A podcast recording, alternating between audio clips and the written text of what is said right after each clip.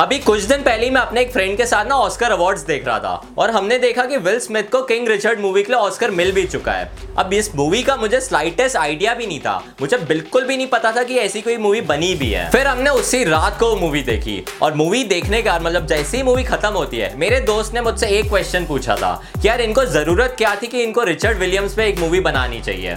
मतलब यार main stars तो सेरेना और वीनस विलियम्स है। सारी मेहनत उन्होंने की है, सारे ग्रैंड स्लैम्स भी उन्होंने जीते हैं। तो उनके ऊपर स्पेसिफिकली कोई मूवी क्यों नहीं बनाई गई है? अब इसका टेक्निकली क्या आंसर है, मुझे कोई आइडिया नहीं है, पर मुझे ऐसा लगता है कि स्टूडियो को बिल्कुल भी इंटरेस्ट नहीं था वीनस और सेरेना की स्टोरी में। इसलिए उन्होंने उस स्टोरी को क्रिस्प बनाने के लिए एक फादर फिगर को चूज़ किया है। It is a story about a man who is driven complicated and obstinate और वो अपनी डॉटर्स के लिए इतनी मेहनत करता है, उनके लिए फंड्स इकट्ठा करता है, ताकि वो अपने स्पेसिफिक करियर्स में बहुत ज़्यादा आगे निकल पाए। It's actually like watching Dangal movie उसमें आमिर खान को अपनी किसी एक बेटी से गोल्ड चाहिए था, वो भी इंडिया के लिए और इसमें विल स्मिथ के कैरेक्टर को चाहिए कि उनकी बेटी जो है वो एक्चुअली एक बहुत बड़ी टेनिस स्टार बन जाए। देखो यार, अगर कोई भी स्पोर्ट्स मूवी बनती है तो मैं चाहता हूँ कि वो अपलिफ्टिंग हो पावरफुल हो इंगेजिंग हो इमोशनल हो और बहुत ज़्यादा हार्ट वार्मिंग हो। और इस मूवी में मुझे वो सारे के सारे फैक्टर्स देखने को भी मिले और इनफैक्ट उससे ज़्यादा ही मिले हैं। एक्चुअली एक बहुत ब्रिलियंट स्टोरी थी पेसिंग बहुत सॉलिड थी और इसके कैरेक्टर आर्क्स भी बहुत ज़्यादा इंगेजिंग है। विल स्मिथ को तो देख के लग ही रहा है कि यार उन्होंने बहुत ज़्यादा जान डाल दी अपनी इस मूवी में। वो एक ऐसा वल्नरेबल और एक ओवर प्रोटेक्टिव डैड है, जो अपनी बेटियों के करियर के लिए किसी भी हद तक जा सकता है। और जो इसकी एक हसलर मेंटालिटी है, वो उसके एक स्टबननेस बिहेवियर से बहुत ज़्यादा भरी हुई लगती है। इन शॉर्ट तो मैं एक ही कैरेक्टर के अंदर different types of emotions and insecurities देखने को मिलेगी। और हम उनको इस चीज़ के लिए जज तो बिल्कुल नहीं करेंगे।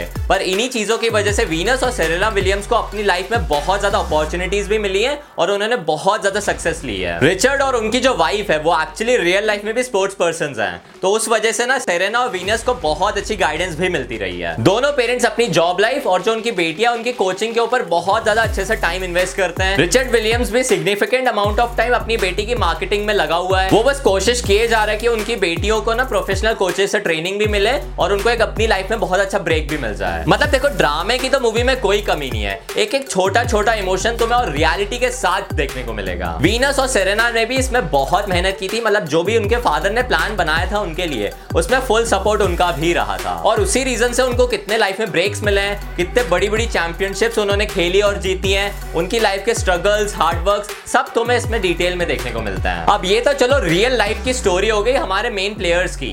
अब हम बात करते हैं इस मूवी ने एक्चुअली वर्क कहाँ पे किया है? ये मूवी एक्चुअली मार्केट कैसे की गई थी और ये मूवी कैसे लोगों को लगी है? मूवी सबसे ज़्यादा वर्क तब होती है जब वो दिखाती है कि ये मूवी कितनी ज़्यादा रिलेटेबल है, कि तुम्हारी लाइफ में तुम्हारे पेरेंट्स तुम्हारे लिए कितनी मेहनत करते हैं। मतलब being a parent is actually a biggest struggle in the world and in your life when it comes to your kids never settle for less Richard Williams ये एक्चुअली स्टेटमेंट के बहुत ज़्यादा एक्सट्रीम एग्जांपल हमें देखने को मिलता है। किस फैक्टर से निकल के उन्होंने अपनी बेटियों को बहुत ज़्यादा फ़ेमस किया और बहुत ज़्यादा सक्सेसफुल किया है। उनके हैंड में कितनी क्रेडिबिलिटी थी? अपनी बेटियों के लिए वो कितना ज़्यादा ओवर प्रोटेक्टिव थे? उनकी लाइफ से भी रिलेटेड उनके करियर से भी रिलेटेड और उनके रिलेशनशिप से भी रिलेटेड ये सारी चीज़ें डायरेक्टर ने हमें इंक्लूड करके एक विजुअल स्टनिंग एक्सपीरियंस दिया है। क्योंकि उन्होंने ट्रेडिशनल स्पोर्ट्स ड्रामा स्टाइल से हटके एक अनकन्वेंशनल स्टोरी नैरेटिव हमें दिखाया है। जिसकी वजह से जो एंटायर नैरेटिव होता है सुपरस्टार प्लेयर्स का, वो उनके हमें डैड के पर्सपेक्टिव से देखने को मिलता है। Which actually captures the essence of the man जो कि अपनी बेटियों की राइस से लेके फेम तक के स्टेज में हमेशा साथ रहा है। मतलब कॉम्पटन सिटी जहाँ पे वो पूरी फैमिली रहा करती थी, वहाँ से लेके विंबलडन का सफ़र। This was actually a huge deal for this movie देखा जाए तो मैंने मूवी की बहुत ज़्यादा तारीफ़ कर दी है।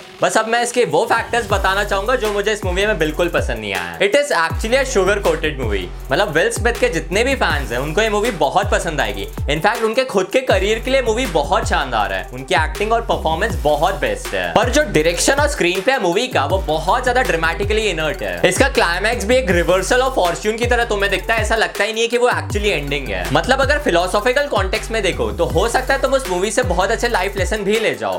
पर यार मूवी का कॉन्टेक्स्ट है मूवी का एरा है तो उसमें वो एक्चुअली एक मूवी के एंडिंग की तरह नहीं लगती है। ऐसा लगता है कहानी अभी भी अधूरी है। सेकंड वो है कि रिचर्ड विलियम्स का जो कैरेक्टर वो अपनी डॉटर्स के ऊपर बहुत ज़्यादा ओवर पावरिंग और ओवर शेडोइंग कैरेक्टर लगता है इस मूवी के अंदर। मतलब ये सिर्फ़ मैं स्टोरी के कॉन्टेक्स्ट में बोल रहा हूँ, वो देख के ऐसा फील हो रहा था कि रियल लाइफ में एग्जैक्ट ऐसी स्टोरी नहीं रही होगी। प्रॉपर ऐसी ही फीलिंग आ रही थी कि विल स्मिथ और उनकी टीम ने इस मूवी में इतने चेंजेस किए हैं मतलब इसकी स्टोरी लाइन में, जिसकी वजह से ये बहुत ज़्यादा ड्रामेटिक बन जाए और वो इस मूवी को ऐसा बाय प्रोडक्ट बना दे जो कि एक्चुअली ऑस्कर्स जीत के लाए। और देखो हम आज की डेट में कहाँ पर है। वैसे ऑनेस्टली बताऊँ तो जो सेकंड पॉइंट था, वो इतना ज़्यादा श्योरिटी के साथ मैं नहीं कह रहा हूँ, बस मुझे जो एक छोटी सी फीलिंग लग रही थी, वो मैं बता रहा हूँ। Also I know about tennis और मैंने टेनिस खेला भी है। तो मुझे अगर इस मूवी को एक्चुअली एक स्पोर्ट्स पर्सपेक्टिव से जज करना हो तो this is actually a very good movie and I think इस मूवी को मुझे रेट करना चाहिए 7.6 stars out of 10 so guys thank you so much for watching this video and i'll see you guys in the very next video